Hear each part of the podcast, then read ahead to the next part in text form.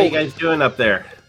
We are doing awesome, man. We, uh, you know, good group, and we unfortunately lost one due to a family emergency. So um, that's kind of a bummer. We hope everything's going good with her. We won't mention, just in case she's private, you know, what's going on. But you can see these two master intern, intern. Um, I got another name for him because he's a Marine, you know, you know.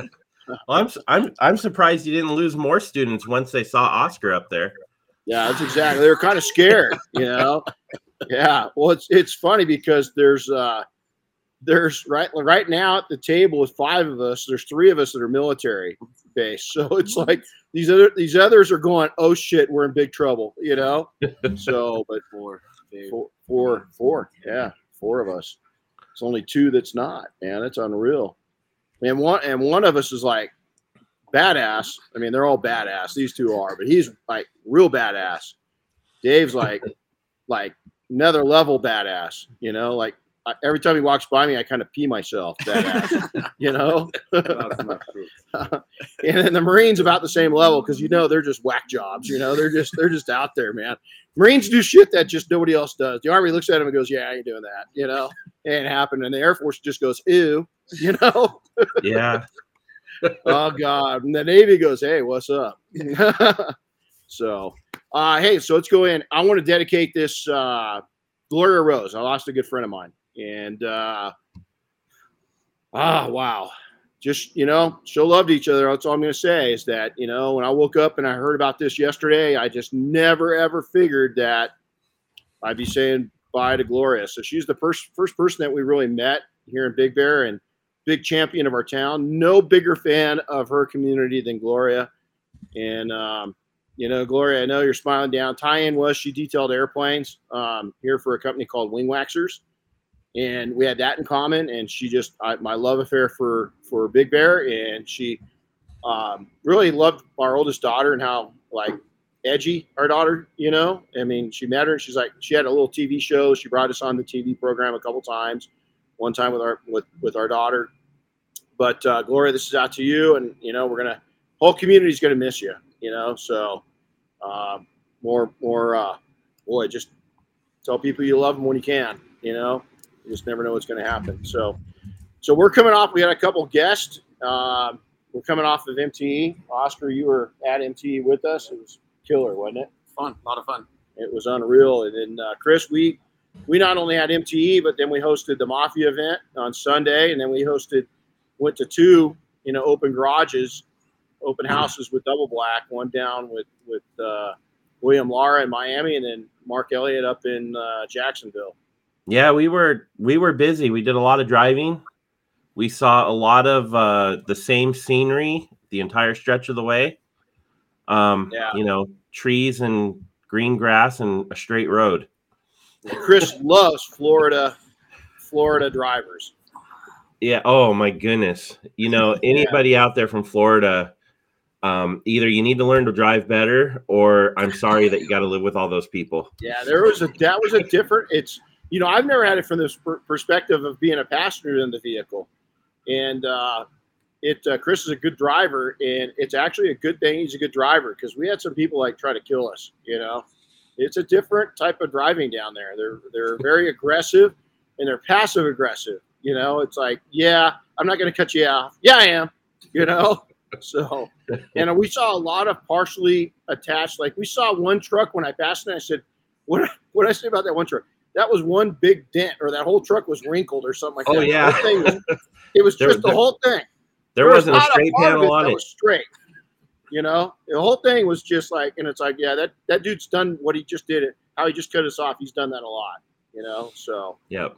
W- w- well, cool. So I'm going to start out. We'll start out by these guys introduce themselves. So Uh, good morning, everyone. Oscar Hernandez, uh, out of Ventura, California, owner and operator of 805 Detail Shop. Uh, Erik Rutledge out of Sheboygan, Wisconsin. I got Motorhead Auto Detailing. So it, it two completely different uh, environments, and so we're gonna. It's gonna be fun today talking about. Uh, we're gonna talk a little bit about the, the transition from mobile because both these guys, I, a lot of us did, you know, started out mobile, right, and and moved into a shop. Maybe some of you didn't, but even if you started out in a shop, you own a shop. I think the input that we're going to get today from these two fellows is going to be pretty powerful because it's going to give you hints on how you should be not budgeting for a shop, what you, should, you know, money, uh, also appreciation for what you have. I think it's a big part of it because there's a lot of people out there that are mobile based that would love to have a shop, and there are a lot of shops that are maybe running tight on money. Um, maybe you're super huge, maybe you have the stresses or the relief of, of a staff, depending on how you're managing it. So we'll jump in there and uh, talk about that a little bit. So you started out, Oscar. We'll start with you. You started out mobile, uh, came out of the military, and then uh, you decided pretty rapidly that wasn't going to work. So kind of share your story with us. Yeah. So um, like Renny said, I was mobile for probably about six, seven months before I got into a shop. And uh, coming out of the, uh, the Marine Corps, my body just couldn't take it no more on detailing on being mobile. It just it was hard on my body, and I needed somewhere something a little bit more stable. So I started looking around my shop, my area, um, to see what the prices were, and kind of got a range of where I wanted to be. Being a one man shop, uh, I didn't want to get anything this big right here, like what Renny has. So I got into a thousand square foot shop um, about six, seven months into detailing, and it really helped me out a lot. But the struggles to get there was I was working a night job. If you remember, I was working, oh, yeah. I was working a night job just to save money to get me enough overhead for. I saved about six to seven months worth of bills and rent on a shop just before I got into it because um, just like anyone else, when you get into a shop, you think you're going to open up, you can have a ribbon cutting, and the cars are going to be lined up. Well, that didn't happen.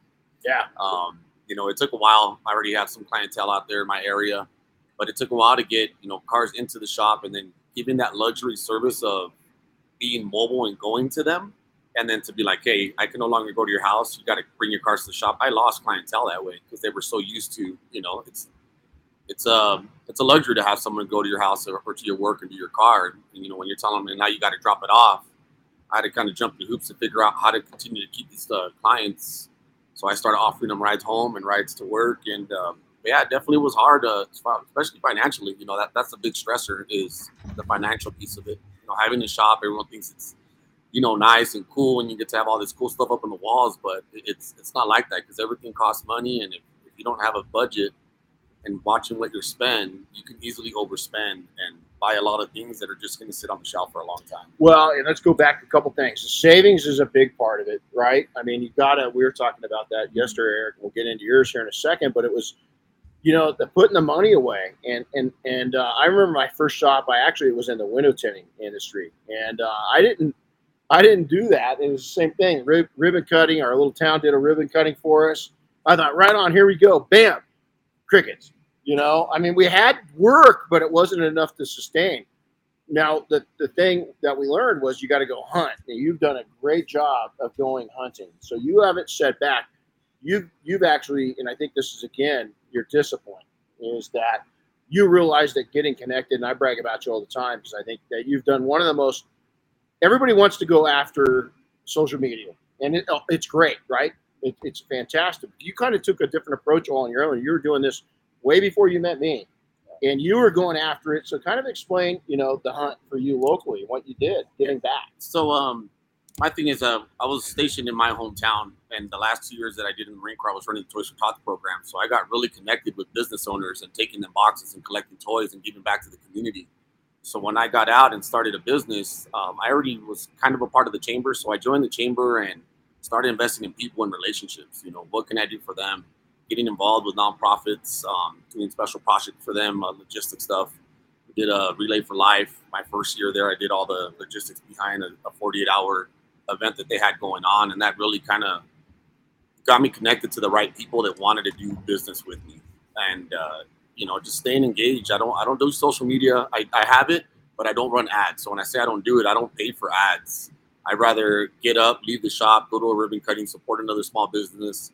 I do a lot of networking, uh, a lot of giving back right now. I mean, it took years to build this, what we're doing, but my insurance agent, Stephanie Sapp, and myself, we now do car shows, and 100% of our proceeds go to a nonprofit in our local area. And that really helps us on the business side. There's always going to be a business side of it. You know, it's my logo's on, you know, 5,000 flyers around the county, you know, that are going everywhere. And that's, you know, that's promotion on my end, but we do a lot of the work. You know, it's all the work falls on us behind the scenes on our own time. It's on on top of running our own businesses. So I, I really just believe investing in people. Know, and how can you help others, and then eventually that's going to turn around. So a lot of people might say, well, that's old fashioned. First off, how old are you? Um, be 40 this year. 40. So 30 you're still in your 30s. Let me tell you, th- this is a foundation. Relationship building has never changed. You can go back to biblical times. You can go back to prehistoric times. You can go back 100 years. You can go back yesterday. And it all comes down to relationships. And we all know, I mean, you can build light relationships. I met so, we all met people at Mobile Tech that we had never met face to face, but we kind of knew them through social media. But that connection doesn't happen until that face to face. So there's a handshake. So there's a to the Tiffany, we're, we're, we we hugged it out this morning. So there's that connection, right? That makes a big difference. And what Oscar's done is gone out in the community and and in a very respectful way is you've gone looking for business by serving others. Is that a good way to put it? That's, a perfect way to put it. You know, and as far as the relationships on social media, um, just within the detailing industry, Chris Williams out of uh, South Carolina, Right. I, I followed him and he followed me on social media. It wasn't until we were at, all at SEMA Yep. that we met. We had that connection, you know, and now at MTE with uh, Richard Hutchins out of the UK, we follow each other on social media on a, on a committee together for the IDA. Is he a cool dude or what? Yeah, and then we come in and it's just like we meet at Mobile Tech and it's that whole different connection Oh, now. yeah. Yeah. Now we're messaging each other almost every day oh yeah. on you know work stuff and personal Right. stuff. So it's What a cool dude though. Yeah, those connections are definitely important in investing in people. Is Yeah, it's there. And so Erik, so you now you you also now you're hearing a whole I mean, Oscar's like, hey dude, surf's up, you know. It's like you know, like cool weather, cool brews, we got waves, you know. But you've got another thing is it's like freaking frozen tundra half the you guys got two seasons, winter and after winter. Yeah, that's You know? it. You got the like like a you guys hear crickets for like two weeks and then it goes back to frozen and all the crickets are dead out of the trees, you know. So so kind of explain your struggles coming up because this is cool. I don't care where you live, but kind of explain you know your you know how you went about it and uh, the shops. You've got a really cool approach because you started out in shops part time, so to say, and then just recently jumped into a shop. So I, I'm excited because I kind of did the same thing. So this is fun. So when I started out, I got a I had a truck, I got a trailer, and just started doing mobile work. And then uh, obviously winters are bad.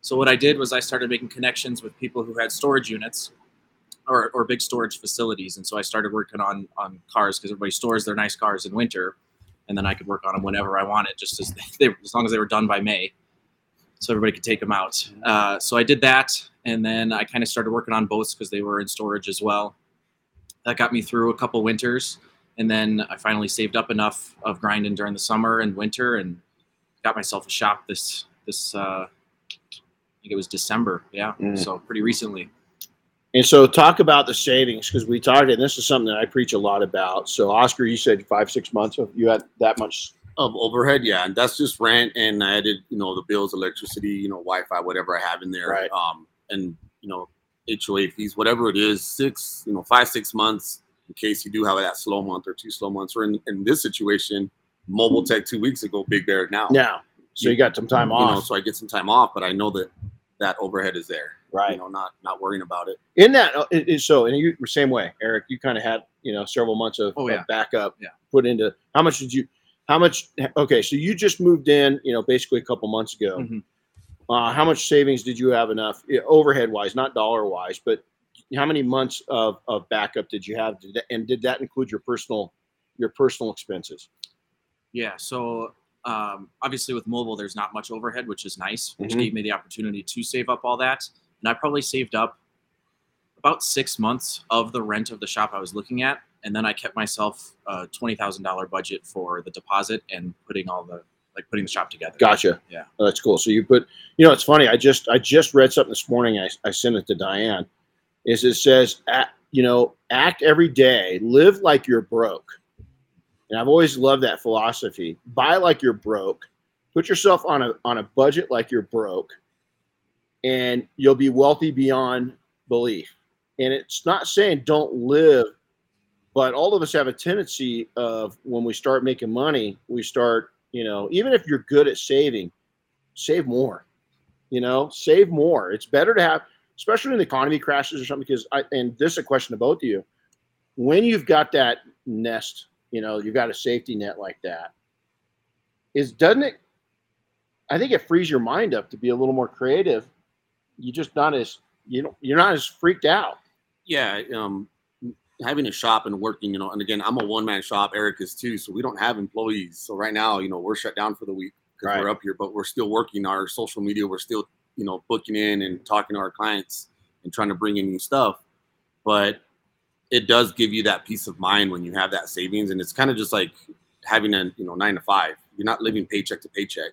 You're not, you know, spending all your money on one weekend and then you got to be broke um, you know, for a whole week until you get paid again. So definitely having a safety net. Um, and that's just for the bills. You know, you, you don't have to be eating steak and lobster every night, you know. Right. Yeah. But, at the same time, it's just to have that safety net to be able to have that freedom. And that's what we all, you know, I hear, I heard that a lot in MTE. I, I'm in my own business and detailing for myself because I want that freedom. But you, that freedom comes with the hard work and definitely saving and money takes Yeah. a big, big factor in that because if you don't have that safety net, you don't have that freedom. right there's discipline and if you're not if you're not disciplined to put money away when the money's good you're going to be really freaked out when the money's not good and and, and and you know i always came through is i w- i would put 25% of our our work away. So for every 100 bucks that i earned i put 25 bucks away. So uh, on those big weeks man i was just stockpiling money. I had a i get this a detailer i had a, a private banker through wells fargo which is a i won't even go there. If you bank with those guys, oh wait, I got real sour on these guys, you know. But the, my point to this is, is that I I put so much of our income away that we have private banking, and if you don't know anything about private banking, go check into it. I mean, that's what the rich people do, and I'm you know or wealthy, and so it was pretty cool to be a blue collar person to have that level of exposure and attention at the banking level.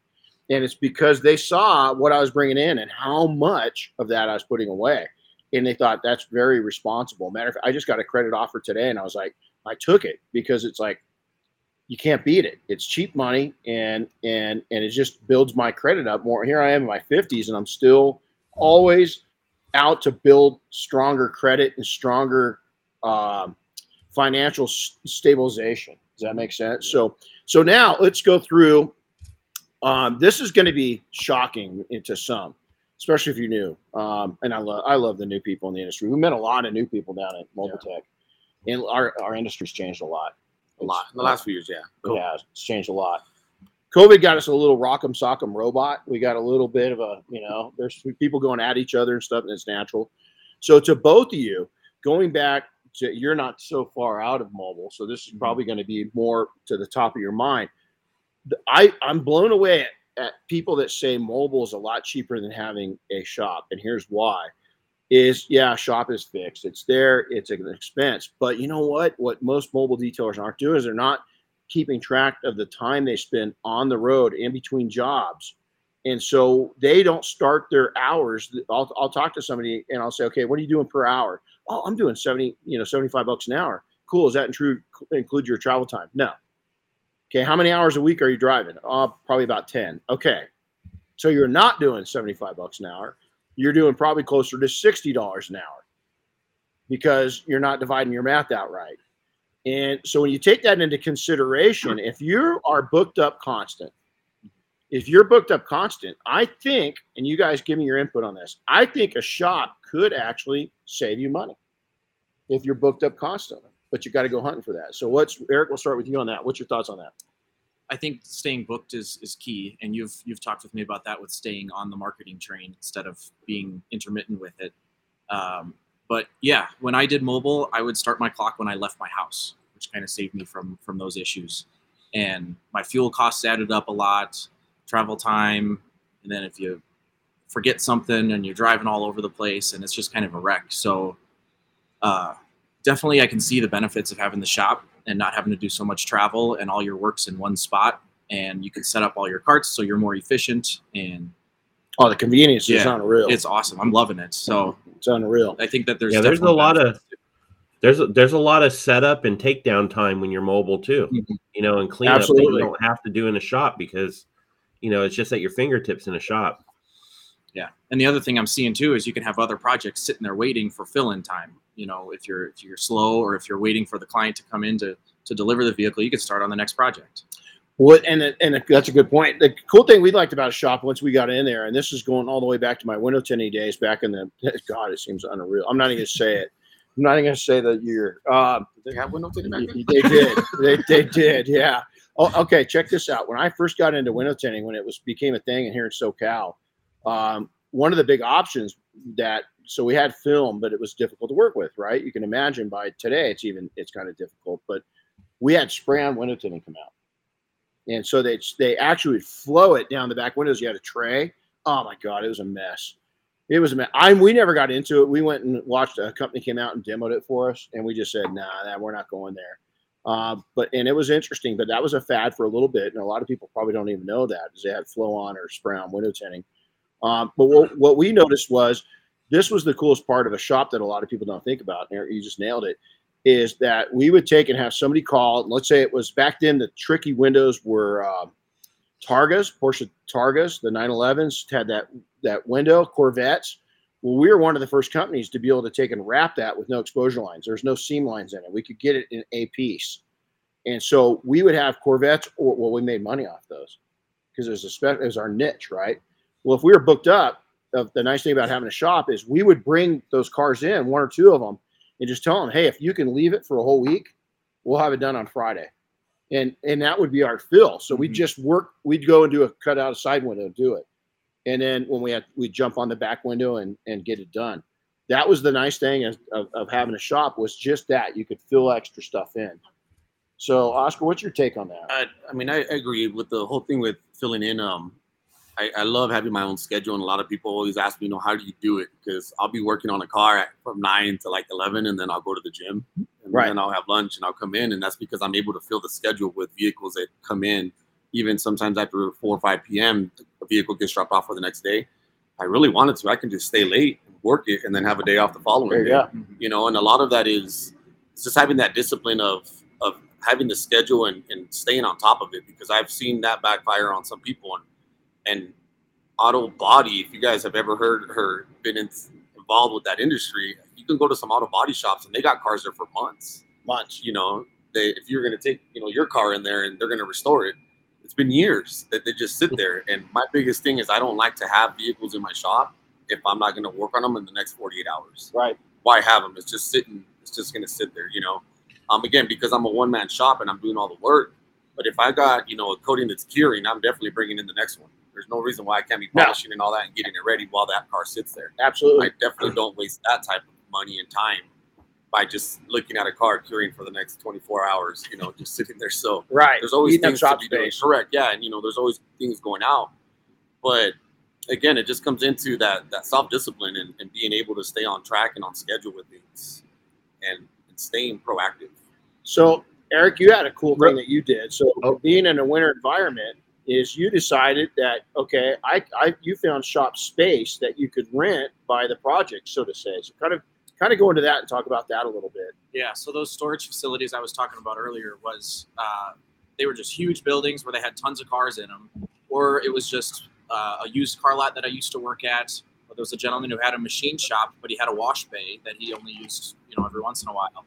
And so if I got jobs in the winter, and I still do this, did this before I got my shop for this fall because it gets cold early and stays cold late. but uh, is I would just call up whoever was the closest shop and say, "Hey, can I borrow the shop for the day?" And I'd pay him fifty dollars for the day, so I could get my project in. Uh, that's killer. And it worked out great for years. And then we went one direction too. Is that when I first started up, I was in Idaho, so same thing, winter Mhm. season, right? And we just I fixed my garage up, not to the standards that people do now. I mean, but my shop was a nice little workshop, and I could fit a car in there, and I wasn't quite as efficient because it was a smaller, tight space. But I, I just tell the people, hey, instead of having a car for a day, I'm going to have it for two, and it kept me busy all winter long. And I wasn't afraid. I didn't. None of my neighbors even knew what I was doing. You know, I mean, nobody had an idea. I didn't wash it on site. I actually washed it off site, and it would get a little crud on it, you know, and then I just, you know, no rinse it off, you know, and, and get it cleaned back up. And then they'd either come and get it or I'd deliver it. And if I delivered it, uh, I'd get it to their place, and then I would do another another no rinse for the delivery. And I, I set the expectation that hey, the roads are bad today, or they would just go ahead and leave it. You know, they would they would until the roads got better, until the weather got better. So there's always a solution. And now let's talk about staff. So Hey, hey, guys- Renny, real quick. Uh-huh. Be, before we jump into into the staff thing, I have a couple of uh, questions that came in regarding the mobile detailing, um, and I thought maybe we could address them real quick. Um, absolutely. Oh, oh, Billy asked about mi- mileage and mileage charges. So if you're if you're a mobile detailer, you know how can you work that in? You know, getting paid for your time to travel to the the job site. Should you just build it into your your quotes? Should you have a mileage charge? What, what do you think? So that what I was doing is there's an actual app that uh, my CPA pushed me to when she found out when I was doing mobile. I started going through bookkeeping and all that, and they were kind of breaking everything down for me. Um, there's an app from the minute you leave. If it's business related, you track all your miles, and it's just and it just goes into your books at the end of the month. You track all your miles. Um, you know, if it's personal, you push them to the right. If it's business, it's to the left, and then that you can literally see how much money you're making on that if you're working. You know, if it's travel for one site to another, you can get reimbursed for all of that stuff at the end of the year. and then how we charged for it back in the day because we had an area that was a, a small county. Uh, this happened both in Texas and up in, in Idaho, um, and even here in SoCal, we had an office here at my buddy John. Is what we do is somebody would call, and let's say John was located in Highland, uh, East Highlands Ranch. So let's, so- let's say somebody called Rancho Cucamonga. Well, he knew it was going to take him half an hour out and a half an hour back. So when when he found out where they were, he just added one hour of labor. So whatever your shop rate is for your mobile operation, hopefully it, it's it's at seventy five to hundred bucks an hour. He'd extra he, he would add hundred dollars. He wouldn't tell the customer that, and then they say, "Oh wow, well that's a little more expensive." And he goes, "Yeah, well I got travel time and so forth, you know, and um, we do, you know, absolutely gorgeous work, and we'd love to. We I, I, you know, I think we think that you're going to really see our quality um, justifies uh, the additional cost. And so he would he would put that out there. And if they said, ah, nah, no thanks, you, you either got to make you start eating jobs like that, you're going to go broke. It's not a good thing to, to lower your standards. Is people need to raise their standards for you, not you lower your standards for them. So what I did was when I had people call me, I wouldn't. They'd ask for prices. We'd talk about the packages. I wouldn't give them a price until I figured out where they lived. So then I could incorporate it into the price, or if it was really far, or sometimes I'd ask that first. I'd say, "Great, where are you from? Like, what town are you from?" Because you know my area is very spread out with the you know county roads and country roads and stuff. So Yeah, figuring that out before you give a price can help reduce having to add the the fee on because then they're like, "Oh, three hundred dollars for a detail. It's kind of pushing my budget. Let's do that, and then you hit them with a forty dollar, fifty dollar travel fee. Then they're like, ah, I don't really want to do that anymore. So It all comes down to wording. Uh, when I, I offer rides to my clients when they drop off the vehicle to work and home, but the first question is, you know, where are you coming from? I- Or are you local to the Ventura area? Mhm. You know, if they say Camarillo, Oxnard, Thousand Oaks, I'll do it. But if they're going to Santa Clarita in the LA area, it's like no way. I'm not, that's an hour and 15 minutes. Yeah. Um, and I just incorporate that into the the getting to know your client. Is you talk about. I usually bring that in with, uh, how did you hear about my business, or how did you hear about me, and then it goes into where are you from, and then you know, just gather it without being too. If anyone's Chris, uh, for that app, it's called Mile IQ, and it tracks all your business miles. Uh, that's specifically what it's for, is to track business miles. Um, so Mile IQ is what it is. You can get it down on the App Store. If you guys don't have it. and our like our accountants, so our vehicles, we've got vehicles that are solely for business. So 100% everything goes onto that vehicle. If there is no personal mileage. So if you've got a van that you're not using, that's all you're using it for is your business. Talk to your your bookkeeper and your accountant, your CPA, and they'll they'll figure that out. And that's really the cleanest way to go about it is just to have something that is dedicated 100% to the business. Once you get to that point, and and and it's not too too difficult. So Okay, Oscar, when you went mobile, you've got a truck. Did you go trailer or did you go van? I literally had everything out of my truck. Everything out of your truck, Everything in the out bed of the truck. The bed of the truck. I moved like the seats that. up. Um, I just kind of adapt and overcome. I Yep. didn't have no fancy rails coming out. I built it out of pallets. I bolted everything down to pallets, and you know it was hard moving and hauling everything because you couldn't get you know the latest and greatest things. Right. You know, so I, I had to make it work. All my containers um, were in the back seat. All my towels, everything. I just got you know thirty gallon bins and, and went from that. And That works. and set up and set up definitely took about you know 20 30 minutes at each site and then breaking down took another 30 40 so all that stuff and I, I was not charging enough and uh my cpa literally said you're about to go broke. You know all that savings is going to go away you know so that's when i that's when i opened up my eyes and you know started doing the prices and all that stuff but yeah i didn't even get into a trailer or you know a van. It's literally everything out of my 2012 chevy silverado that i ran ran everything out of there Taylor asked a great question. How do you grow a mobile detailing business then? This is a huge demand. A mobile work generated 98K last year. So here's my first question. Absolutely. Uh, first off, uh, Taylor, the first thing I did, I always started out mobile and I never shut a mobile operation down. So once we moved into a shop, we kept the mobile option there, but it was the premium service. So uh, Taylor, for instance, when if somebody called in and we gave them a quote and it was $600, it was at least one to $200 more for mobile. We just added that on there. When I why when I say at least is we took into considerations we just talked about uh, where they were, did they have a, a, a garage for us to work in, um, and how far out and back was it going to be? And so uh, we did, you know, coatings. We, we came in, we sold our last shop. Uh, coatings were just really, really starting to get popular.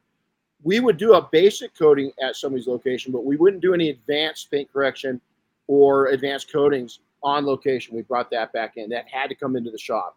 But so it, it absolutely now 98k. I'm not. I'm not, and, and this is aimed at Taylor himself. I'm not impressed when somebody tells me they, they sold a million dollars worth of detailing. I'm impressed at what did you make off that million dollars? Because listen, selling selling a million dollars, or in this case, ninety eight thousand, isn't the question. It's how much you made off that. Did you make a living? Were you able to take an average? What was your shop rate average? So out of that ninety eight thousand of, of income, what did you actually make per hour, and what was the profits? What was your cost? Get used to giving looking at those numbers. That's the most important part. So to build up a mobile, I'm not discouraged on mobile. I'm encouraged, and I think that's the best way to start out in the industry because it's it's fixed cost. You know what those costs are going to be. It allows you to start building up your reputation. But with that, too many detailers look at mobile and they say, "Oh, I can be cheaper than the fixed guys." That's actually not true. You need to be more than the fixed guys, not cheaper, because you've got a lot of travel time in there, and it's a luxury service. It's a five star service, or you're getting to that point. Again, I started out real basic, you know. So you, how did Erik? How did you start out? So I had a truck. I got a trailer uh, because I wanted to keep my things separate because I had other jobs going on at the time. And yeah, I was I started out too cheap and was losing money on fuel because you know Rams don't get good gas mileage. I was getting like seven miles per gallon pulling that trailer, and so it was once I got my prices up, it worked, and people would pay for it because it was luxury. I'd pick up their cars from work and take them to whatever shop I was renting for the day, and drop them back off before they were done with work, and they'll pay for it. There is a get this. This is a great idea, and if you got any of you guys incorporating this your business, I just expect a, a, a little wet my beak fee off this. Uh, just kidding. We had we had a we had a uh, we had one of our mafia members that took and got into detailing. They got into mobile, and immediately they started building up there. They did it like Oscar. They went out and really got connected at their local area, and this was just a few years back. And they ended up they had a huge um, a, corporate cor- corporate America was setting up around them. So they had these campuses. They were in uh, uh, right outside a suburb of Denver. Okay, so they had all these big companies setting up. Well, what they ended up doing is they were going out there, but a lot of the executives didn't like giving up their cars. So they started a whole nother service called overnight detailing, part of their company. And what they do is they would pick the, the cu- customer's car up at their home when the customer got home at seven or eight at night. And it would be back there and ready for them in the morning. So they do they did overnight service uh, for executives. They killed it so much so i think they ended up selling their company to another to another competitor that ended up buying them out. They kept their mobile side going but what they did is they worked out of their home garage. They went and got the licensing and everything else and they worked out of their home garage and they had it was a, a father and son team and they had a the one of them did the day the overnight you know stuff and the other one did the day they had a company going five days a week 24 hours a day how cool is that? And so you know, Taylor, think out of the box. Ninety-eight thousand bucks is a lot of money, especially when you're starting out. You're, you know, a year or two, three into it. But what I'd lo- love, Taylor, if you're there, is I want to hear your shop rate, you know, and I want to hear what your costs were. Then after your shop rate, what you brought in, I want to hear what your what your what your net rate was. So, okay, I brought in hundred dollars an hour. Uh, my net rate was seventy five an hour. Okay, now I'm really impressed. That's seventy five dollars an hour. So now you can go back and figure out twenty five thousand. $25 an hour times the amount you worked minus out that 98 that's what you make did you make 50 60 70 80000 dollars if you're mobile your expenses other than insurance your insurance is going to be high, your fuel is going to be high, your your and then and then if you're employing people, you know you're going to have that. But if you're on your own, you won't do that. And then you got to figure out your taxes. Did you pay your taxes off that? I just read something. There's somebody starting up training. Ah, God bless people's souls. This person talked to me not too long ago and is getting into mentoring people, but hasn't paid their federal taxes in 10 years. And I'm like, why? Oh, I take all cash. Man, they're going to come after you. You, I don't care if you're mobile or not. You're going to survive that, especially if you're in California, New York, uh, the hungry states right now, uh, Colorado, believe it or not. Um, they're going to come after you. It, it, you're going to dodge that bullet for so long, and then when they catch up to you, if you're several years behind, you ain't going to recover from that. You're going to go back to work for somebody. So, you know, think legitimately. But Taylor, thanks for that question. That was a great question. So, all right. So, um, Chris, any other questions before I'm gonna I'm gonna wrap this thing up and, and ask these guys a couple more questions. So, we talked about uh, knowing your numbers, right? Uh, that's really important. Know what it's costing you to do the detail. I can tell you right now, all the way back to the from '98 until 2010, a stage one in '98 cost us nine dollars. Okay to, to, to provide all the products, the pads, the equipment, everything. It was nine dollars in, in in in hard cost. In 2010, that had gone up to 13.97.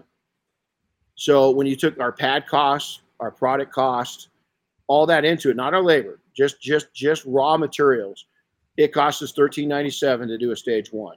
Okay, I knew my numbers, and I still do. You'll talk to you'll you'll you'll ask Diane.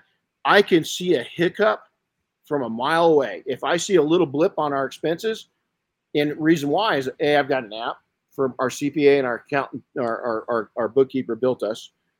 But even before they know, I can I my spidery senses go off, and I know when we're spending too much money. I know when we should be spending money and when we shouldn't be money. Listen, it's all dependent on what's coming on. I look at what Chris is doing.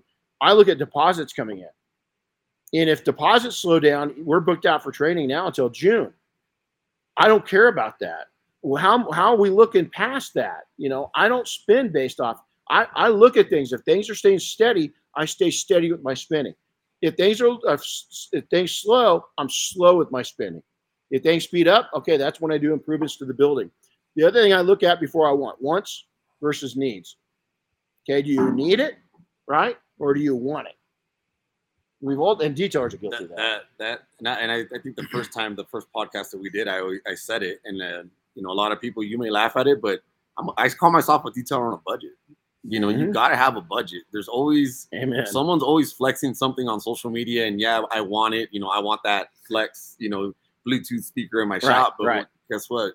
I was using speakers that Chris was probably using back in his old days. I remember he's seen him. He goes, "I used to use these speakers." Yeah, way back. Production. Yeah, way but back. You know what? Those speakers work just as great as that Bluetooth one. That's it. You know, and and it's it's knowing again your numbers and your spending. Now, I think this last year the brand the first thing I bought that was brand new for my shop was those wall lockers that Chris came out and helped me. Uh, Chris Williams yep. out of the East Coast came out and helped me put up.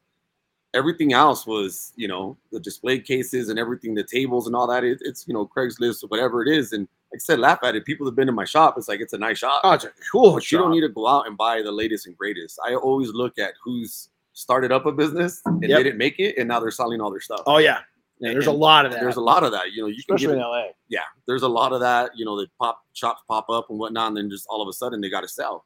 Um, and that's the biggest thing is, is yeah, it's cool to have that nice looking shop and the light tunnel, but do you you need a light tunnel to detail, or no. do you want a light Man. tunnel to detail? Well, we've had this conversation with Erik when he called me. do you yeah. want to spend all that money on a light tunnel And the, the best advice I got with setting up my shop is I've talked to a lot of guys who have them already. Is I'm renting my shop, so everything I'm getting is something I can move to a different facility. I'm not paying to to epoxy the floor. I'm not painting a bunch of stuff on the walls. If it's attached, Put it in a drain, stays. put in a drain in. yeah. yeah, If it's attached, it's, your shop is 200 square feet bigger than the shop that we had when we did over a million dollars a year in sales. Our shop was exactly like Oscar's. It was small. I was thrifty. I didn't know. I grew up in the era, and it's coming. It's coming. I keep telling everybody it's coming. I grew up when every five years we had a, uh, and David's watched this. Every five years we had a financial hiccup in the global economy. We haven't had one of those in 10 years.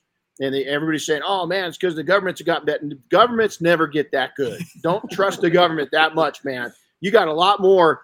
Um, all of us, there's several of us here that have seen the government spending at its worst. Ugh. If you want to see the, the government, how the good the government does, just just watch the military budgets. Uh, it's freaking crazy and the waste it happens. My point to saying this, we've had 10 years of an economy building. It used to be every five years the economy would get shaken a little bit and it would it would take and shake out all the nuts and bolts and all the loose nuts would go to the ground meaning the small business that just weren't stable. We haven't had that shake up in a little while and it's going to shake up and your goal is not to be one of those nuts that hits the ground is to be solid and keep your spending. I look at all the trends now these mega shops that go in mega and they're god they're gorgeous man. You guys if you got one of those i'm i mean i'm jealous right? It took it only took me 30 years to get this you know? I mean it's and i'm not i don't care I didn't want a fancy shop. I wanted a shop that I owned eventually, and I wanted a shop that was very thrifty. And that's what I looked for. I didn't look for mainstream because I didn't want mainstream. We had a lot of nice vehicles in our shop, and I really didn't want people knowing where we were or what we did. I just wanted to go under the radar, and I was about relationships and reputation. That's what I sold off of. All right, so closing it down walk, crawl, run. Okay. So we've heard our stories about walking and then and then or crawling and then walk and then run. Is that this to me, my shop right now is a run. I've only done this twice in my entire career. I only got up and ran twice. And the reason why is because I leased the other shops and I took it to a walk base. I everything I put in that shop was not bolted to the walls. The only thing that was secured to the walls was paint. I mean, that was it. The flooring was I could lift it up and take it with me. Is is and the other thing to be careful of is triple net leases. You go into a triple net, you're in trouble. If you don't know what a triple net is, look it up. You should not be. You should be in a standard standard monthly lease, not triple net. Triple net, they pass on the all the cost, all the taxes, all the improvements of the buildings and properties to you. An, uh, an illustration of this is I got into my first my first lease ever was a triple net, and all of a sudden they came through and they they they re blacktopped all the the parking lot and they re striped it, and oh, I was so happy until I got the bill. They divided that by 33 units, and I owed them $3,900, and it was non-negotiable because that was a triple net, and I passed it on. Um, at the end of my lease, I was going to re-sign up my lease. They were pushing for a triple net. I said no.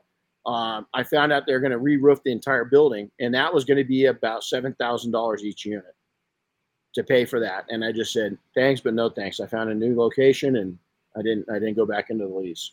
So there's all kinds of stuff. So okay, parting uh, parting messages. Let's do this too.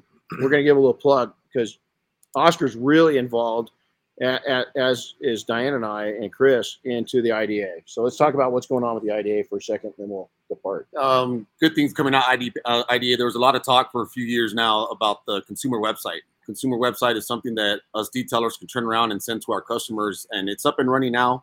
Um, we have a lot of stuff to work on it. Uh, by the end of March, we're going to have uh, inter- uh, a map involved in there to where the consumers can actually go out there and find certified detailers within the IDA.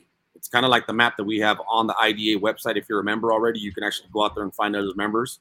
This is Oscar, something that what's- you can What's the What's that? URL for that again? Uh, it's detailing nearby that Josh came up to. Detailingnearby.com. And uh, you go on that website right now, and, and it's just a landing page, but we even broke down the conversations that you already have with your clients. And I've used this on a couple of mine where I just sent to new clients, and it, it literally breaks down the difference between the wax, the seal, and ceramic coating. I mean, a lot of us have that nailed down, but how cool would it be? I mean, it's up right there. Chris has it up right there.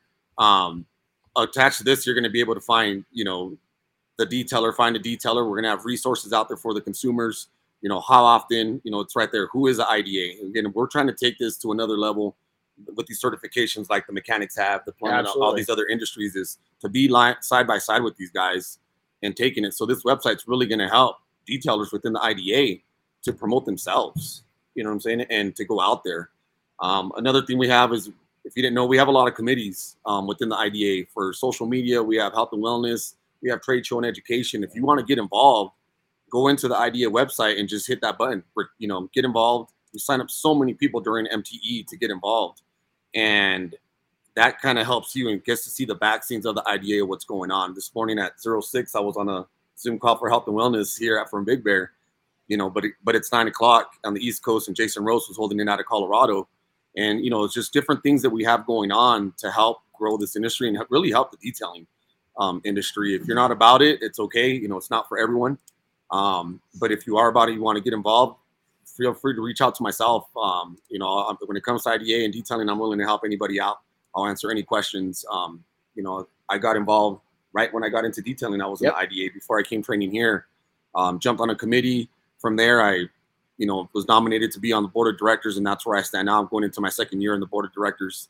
So definitely a good thing. We're, we're trying to hit up all the trade shows and just get out there and be known for you know the IDA to coming together as a community. Well, what's cool is the Founders Club, is Diane and I Yeah. push pretty strongly, and the Founders Club down at Mobile Tech is to pump some money. As the founders, we've got a separate budget that we all, the founders, through joining the Founders Club, we put the money back into scholarship programs, back into now. And what I really pushed for, and didn't get didn't get pushback at all. I but I pushed for a huge budget to start taking and pushing the consumer side of connection to where the consumers, the IDA starts becoming the, the, that page becomes the source to find a detailer and in all markets, not just but everywhere across the country and across the, the world. And it's going to happen. It's just going to take time, and uh, so we're we're pretty uh, we're pretty excited about that. So, all right, guys. Well, Chris, we're going to get these guys back to work. So, Erik, thank you. Thank you. Awesome, awesome. So. It's uh hey, so thanks for joining the Renny Doyle podcast. Like always, if you've got something that you want to hear about, let us know. Uh, drop a comment below. Uh, share this. Is that we uh, we want to make an impact in one person's life. That's what Chris and I's uh, mission is. It seems simple. We don't do this for the money. Um, we want to thank P&S once again for making this happen. They sponsor it every single ep- excuse me episode. And uh, again, we just want to take and thank you for tuning in. Uh, Gloria, uh, Rose, will always love you, man. Thanks for loving Big Bear. Thanks for being my friend. I'll, I'll, I'll miss you, but I'm going to live a life that would make you proud. We always talked about living a fun life, and uh, you definitely did that. And it's made me want to connect with my community. So, guys, go out, connect with each other, love each other, be kind to each other, and have a great day. Stay safe, and we'll talk to you next time. Happy detailing, everybody.